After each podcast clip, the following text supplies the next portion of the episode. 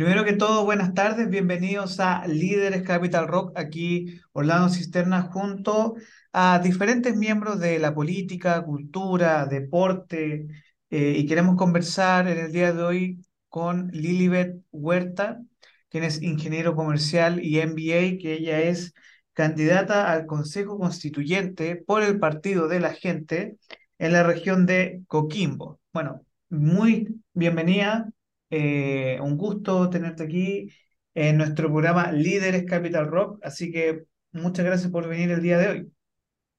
No, muchas gracias a ti por, por invitarme, por considerarme para estar en tu programa. Contenta de estar aquí, así que eh, partamos, pues conversemos de lo que haya que conversar.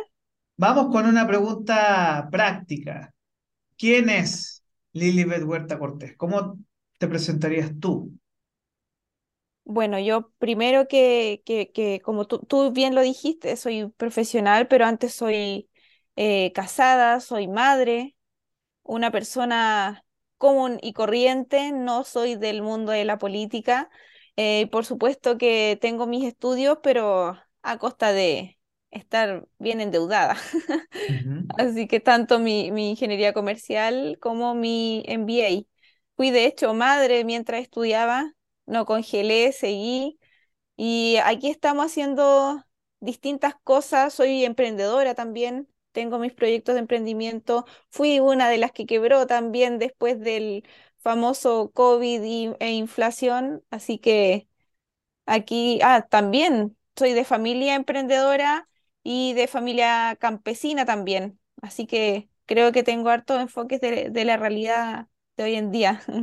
Ahora, em, en tu trayectoria personal y tal como tú estás comentando, em, una de las partes esenciales que es importante es que tu trayectoria académica me llama mucho la atención. O sea, tú eh, tienes un máster en finanzas, creo que aquí aparece un máster en eh, administración de empresa, y, y, si el fuerte fue finanza en ese magíster, porque salí de la universidad especialista en marketing. Bien. ¿Y cómo en esta trayectoria personal tuya, emprendedora, que tú enfrentaste varios desafíos, eh, nace este sentimiento para trabajar al servicio público también? ¿Cómo desde esta trayectoria, desde el emprendimiento y la innovación, nace este llamado a ti? Claro, mira, eh, primero yo desde pequeña que trabajo en temas de emprendimiento con mi papá. Yo me acuerdo de que de los 10, 11 años que me iba con uniforme a ayudarlo en sus negocios, eh, posteriormente en lo que estoy ahora y esto es nuevo, pero no. ¿Qué quiere decir eso? Yo, por, por, ejemplo, hace 10 años, más o menos 11 años, que conozco a Franco Parisi y estuve en su campaña, en su primera campaña presidencial. ¿Cómo llegué a eso? Tampoco porque era de la política, sino que cuando era estudiante en la universidad, yo daba, eh, eh, con un grupito, organizamos, eh, ¿cómo se llama esto? Hacer charlas en distintos campamentos, con distintas temáticas, y mi temática fue educación financiera y emprendimiento de los campamentos. Entonces, en ese tiempo, cuando Franco no era candidato, él eh, daba e-, educación financiera y economía en fácil en distintas universidades. Me gustó su temática, me gustó su información. Me acerqué a él para ver si nos podía apoyar y él nos apoyaba con mucha información, como, como docente que él era también. Entonces, después de eso, eh, empecé a trabajar con él en, la, en su primera candidatura presidencial como coordinadora regional. Y, y posteriormente ya no seguí más hasta ahora. ¿Cómo, ¿Cómo has visto tú esta evolución? Porque si hay algo que me llama mucho la atención es que pareciera ser que nuestro país está en una nebulosa, ¿ya? Donde eh, algunas personas nos quieren llevar a, hacia el caos político, hacia el caos social, y por otro lado hay personas que quieren o que tienen pensamiento totalitario, muy extremo también en sus definiciones. Y de repente nos encontramos con que el partido de la gente surge entre estos dos polos bien nefastos para el país y que poco a poco lentamente han construido una forma más allá de, de Franco, que ustedes mismos, y revisando y conversando con muchos de ustedes, hay un interés por la cosa pública, si se quiere decir, por ayudar y mejorar al país. Entonces, ¿por qué decidiste tú, con tu conocimiento, que por lo menos uno puede analizar acá y creo que hay todo un background sólido de conocimiento que tú nos puedes ofrecer en, en el Consejo Constituyente? Em, ¿cómo nace esta, eh, este nuevo proceso tuyo, como que me estabas explicando que enfrentaste muchos fracasos como emprendedora y ahora nace esta opción y surge esta opción de poder ser candidata por el Partido de la Gente. Claro, precisamente lo que decías tú, esto, eh, por lo mismo también yo después de que participé en esa primera campaña, cuando recién resurgió esto, no como un partido, sino que éramos un movimiento, nada más, eh, entre dos tremendos bloques que eh, hacían esto, chocan y uno está al medio. Eso somos, eso somos el, el, que ese entonces fue el poder de la gente. Y pasaron, por eso pasaron todos estos años que yo no participé más, fue súper difícil en ese tiempo para mi familia y para mí, que nadie quería que yo volviera en esto, pero por lo mismo que dices tú, el tema de, de vivir el día a día, la cotidianidad, el tema ver cómo está la salud, porque soy una persona que está en FONASA, ver cómo está la educación, que soy una endeudada por educación, Em, que, que, no tuve acceso a, colegios caros, eh, ver lo que cuesta eh, eh, el día a día, el mes a mes hoy de los chilenos, ver también lo que pasó a, pucha, a partir del 2019, lo que dices tú, que se estaban peloteando nuestro país para llevarlo a ideologías extremas, que todos sabemos que los extremos son malos. todavía hay gente que critica mucho al PDG porque son, no, que cómo van a ser de centro, porque hay que ser o blanco y negro, y, pucha que yo encuentro malo los extremos y creo que espero que algún día aprendamos eso porque las ideologías y los fanatismos son súper peligrosos porque ciegan a las personas, no te permiten ver más allá y no te permiten flexibilizar a cómo va evolucionando la sociedad y el, mismo país. Entonces, al ver lo que sucedió, yo fíjate que me encontraba desesperada en mi casa sin poder hacer nada, viendo que todos trataban de resolver el mundo por el teléfono vi que pasó eh, el, fiasco que fue el, borrador y el proceso constitucional anterior. Eh, Disculpa la pregunta, pero hay algo que tú, porque tú tienes un interés en participar en el Consejo Constituyente, ¿existe algún elemento positivo que tú consideres de lo que fue este borrador inicial o tú crees que todo el proceso fue un proceso eh, negativo para el país? Mira, yo creo que el proceso en sí, lo que veíamos en el día a día, lo que se veía a través de, de, de, de, las sesiones que hacían, yo creo que fue muy negativo en el tema de que, eh, pucha, yo creo que fue un circo. Eso me da lata. Independiente que el borrador haya tenido cosas buenas, creo que el tema ambiental, el tema indígena, eh, me gustaba mucho el tema ambiental de ese borrador, fíjate, particularmente. Son, es algo que, que, que, que podríamos eh, reutilizar en el nuevo borrador. Pero el tema refundacional, el tema ideológico, eh, yo encuentro que querían cambiarlo todo eh, y con el fin de, de conseguir fines propios. Entonces eso me llevó a decidirme estar ahora, a pesar de que es muy riesgoso porque ¿para qué andamos con cosas? Nada nos garantiza que eso no se vuelva a repetir. Sí, ahora sí tenemos bordes, que por lo menos nos garantiza a que nuestro, eh, nuestro Chile, nuestras cosas patria, eh, vamos a tener 12 puntos de que no se van a poder tocar y creo que algo de estabilidad nos puede dar para esto nuevo que se va a hacer.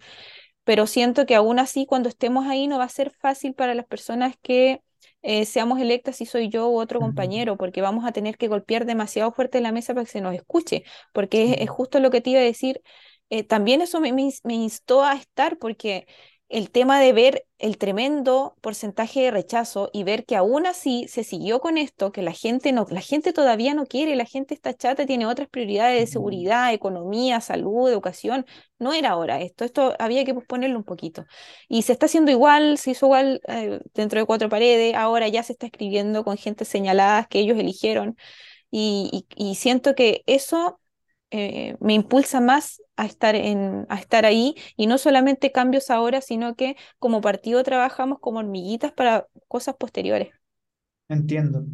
Claro, porque yo me imagino que este es un inicio de una planificación mucho más a largo plazo y además porque de todas maneras, si llegan a ocurrir ciertas eventualidades, en el proceso, eh, ustedes probablemente que si no sale una constitución que a ustedes les parezca buena, puede que exista un llamado al rechazo De a todas este nuevo texto constitucional. Entonces, eh, a merced del tiempo, em, porque sé que, bueno, hay muchas cosas que podemos conversar y profundizar en, en otro momento, en una entrevista un poco más este- extensa, me gustaría que dos preguntas fundamentales. ¿Cuáles serían tus cuatro centros para aportar a la nueva constitución, al, al proyecto constitucional? Y em, para la región de Coquimbo, ¿cuál sería tu, tu centro esencial para la zona donde vives tú? De Mira, propuesta y de visión de cómo te gustaría a ti, por ejemplo, ver a Coquimbo o ver en la zona donde vives, cuáles serían los desafíos que tú ves como región y cómo estos desafíos regionales se pueden llevar a nivel nacional. Eso mismo te iba a decir, yo lo mismo digo, es súper difícil focalizarse solo en la región porque el tema constitucional es un beneficio a nivel nacional y justamente también porque, si te das cuenta, eh, algo que nos aqueja a mí como región, a nosotros como región, también es a nivel país, que por ejemplo el tema de seguridad, el tema de educación, que yo me he reunido gente con acá, entonces, claro, eh, lo ideal es como propuesta principal, eh, por ejemplo, el tema del terrorismo tipificar como delito el terrorismo en la Constitución, que cualquier incendio eh, doloso, eh, en la quema de escuelas, de buses, camiones, eh, no sea ya normalizado como medio de protesta o intimidación. ¿Me entiendes? Que eh, perdamos el miedo a la palabra terrorismo, porque si te das cuenta, tú ves entrevistas y nadie se atreve a decir que es terrorismo y que no, y ¿Tú lo que tipificar en la Constitución, disculpa la pregunta, pero súper rápido, ¿tú crees que Chile hoy se está transformando en un narcoestado? de todas maneras. está nuestro, el sur así y nuestro norte se está volviendo prácticamente lo mismo en distintas circunstancias.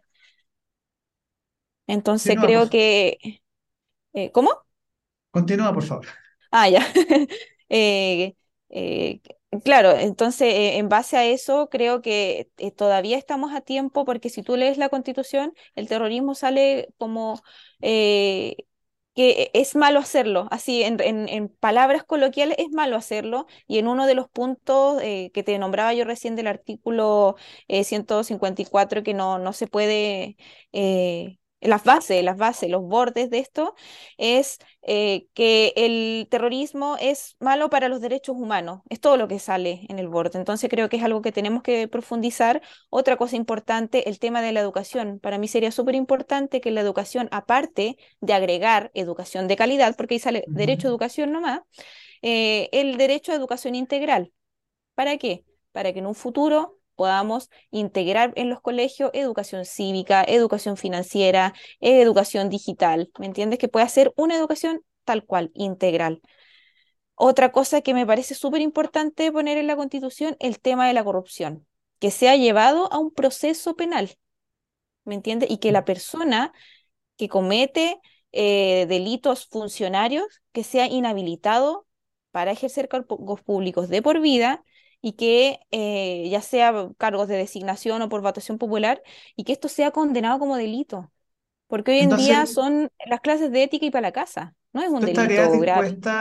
a, por ejemplo, que la Constitución sugiera un marco de ley donde la corrupción sea castigada al igual que un homicidio calificado, o sea, con 40 años de cárcel? Mira, yo creo que el tema de penas tendría que, tendríamos que evaluarlo más eh, jurídicamente y equilibrándolo a ciertos delitos, pero sí una pena que sea por lo menos pucha de 10 años para arriba. ¿Me entiendes? Porque hoy en día no hay, no hay castigo para aquellos que cometan ya sea corrupción, eh, malversación de fondos, cohecho. Hoy en día eso, si te fijas, está, está normalizado. La gente dice, pucha, ojalá que roben menos. Y no, pues, eso tiene que ser un delito, un delito grave. Porque Sí. esa gente está trabajando con nuestro dinero y en base a nuestra confianza. Pucha, nos quedan un par de minutitos y me gustaría algo súper práctico y sencillo. eh, una idea fuerza eh, que te represente a ti, que tú digas yo, este es mi punta de lanza para el proceso constitucional y un minuto para un minuto de confianza para que puedas eh, expresar eh, lo que tú gustes sobre eh, este proceso constitucional y tu llamado a tu, no a llamar a votar, pero sí un llamado a potenciales personas que te conozcan, que dónde, dónde te encontramos, en qué redes te encontramos. Mira, eh, aparte de las tres que te mencioné, que fueron específicas, terrorismo, educación, corrupción, que también me faltó nombrar el tema del derecho al emprendimiento, eh, mi bandera de lucha hoy es súper importante el tema de la Fuerza Armada y Orden y Seguridad, porque no está, ya se aprobó el índice de la nueva constitución y eso no está como capítulo y creo que vamos a tener que poner ojo profundo ahí. Más allá que hoy sea una moda política apoyar a la policía, a los carabineros, para mí es un tema ya eh, de, de bandera propia, porque yo soy de la familia de carabineros. Sufrí lo que se pasó eh, desde el año 2019, las faltas de respeto, los fake news, eh, la descalificación, eh, el tema, el tema de, de tratar de destruir totalmente nuestros carabineros. Para mí eso es una bandera de lucha importante, porque ya me preocupa que no esté en el índice de la nueva constitución. ¿Tú Entonces hay que ver qué va a pasar. Disculpa la pregunta, me, me gustaría tener mucho más tiempo contigo y espero tenerlo, pero em, hay un tema que es innovación, emprendimiento, que es mi área, que quiero profundizar mucho contigo, que estoy súper interesado, así que espero poder tener otra conversación más larga contigo. Em, una pregunta así como práctica y sencilla. ¿Tú estarías dispuesta a reponer el servicio militar obligatorio para hombres y mujeres? Me encantaría que fuese así, siempre con la flexibilidad para cuando hay problemas de salud. Que no sea que, a- que como antes que tenían que Mm, inventarse cosas para, sí hay, hay ciertos rasgos de salud, claro, que, que, que hay que tener en consideración, temas de estudio, pero yo sé que creo que sería súper importante y tenemos que tomarlo no con algo con miedo, con algo positivo. A mí me hubiese encantado poder hacer el servicio militar. Uno aprende tantas cosas. Sí, bueno, a merced del tiempo y porque creo que eh, ojalá tener otra oportunidad para poder conversar mucho más largo de temas que me gustaría profundizar más. Minuto de confianza, libre uso, Ajá. desde ahora ya en Capital Rock. Bueno, como bien dices tú, no llamo nunca, aunque se pueda, a la gente a votar por mí o no a votar por mí. A mí me interesa que la gente se informe, conozca a los candidatos, conozca las ideas. Eh, es por eso que soy precursora de en un futuro poder tener educación cívica en los colegios, porque vamos a generar un cambio a largo plazo, a largo plazo, perdón, importante. El, estar informados eh, nos ha hecho, si hay algo bueno de este tema de de la Constitución, es que hemos aprendido mucho de educación cívica tenemos que seguir en esa línea, eh, investiguemos, a lo, eh, investiguemos todo lo que podamos de nuestros candidatos, a ver a qué se dedican, qué hacen, qué estudiaron, qué no estudiaron, eh, porque creo que la persona que se dedica a un servicio público tiene que, tenemos que informarlos integralmente de esa persona. ¿Me entiendes? Porque eso es lo que ha hecho daño hoy en día, no saber por quiénes votamos. Así que llamo a la gente a eso, a informarse, que me sigan en mis redes sociales, Lili la segunda Y, punto, Huerta C. Y si no colocan igual Lilibet y me salgo, salgo al tiro en Instagram sobre todo, estoy subiendo constantemente videos ya sea informativos, eh, de opinión, así que eh, eso, porque no, que nos sigan nomás para, para ver si, si les gustan las ideas de unos y, y ahí recién pensar en, en apoyarnos o no. Perfecto, Lilibet. Eh, a merced del tiempo, te agradezco la oportunidad de poder conversar contigo. Espero poder conversar en alguna otra oportunidad y poder profundizar ser. sobre tu visión. Creo que nos quedaron muchas cosas en el tintero y espero poder profundizar sobre todo lo que es innovación y emprendimiento. Así que de verdad agradezco tu tiempo el día de hoy. Eh, Lilibet Huerta, candidata a Consejo Constituyente por la región de Coquimbo. Esto eh, va a estar muy pronto en nuestras redes sociales y podcast, así que eh, muchas gracias por tu tiempo, gracias por venir y espero que vernos en otra ocasión para profundizar ciertos temas. Gracias a usted y, y sí, ten por seguro que íbamos a estar porque a mí también me interesa mucho hablar de emprendimiento. Creo que eso es un combustible hoy en día para los jóvenes, así que creo que es súper bueno profundizarlo. Eso, Lidet. Gracias por tu tiempo. Gracias. Que te vaya bien.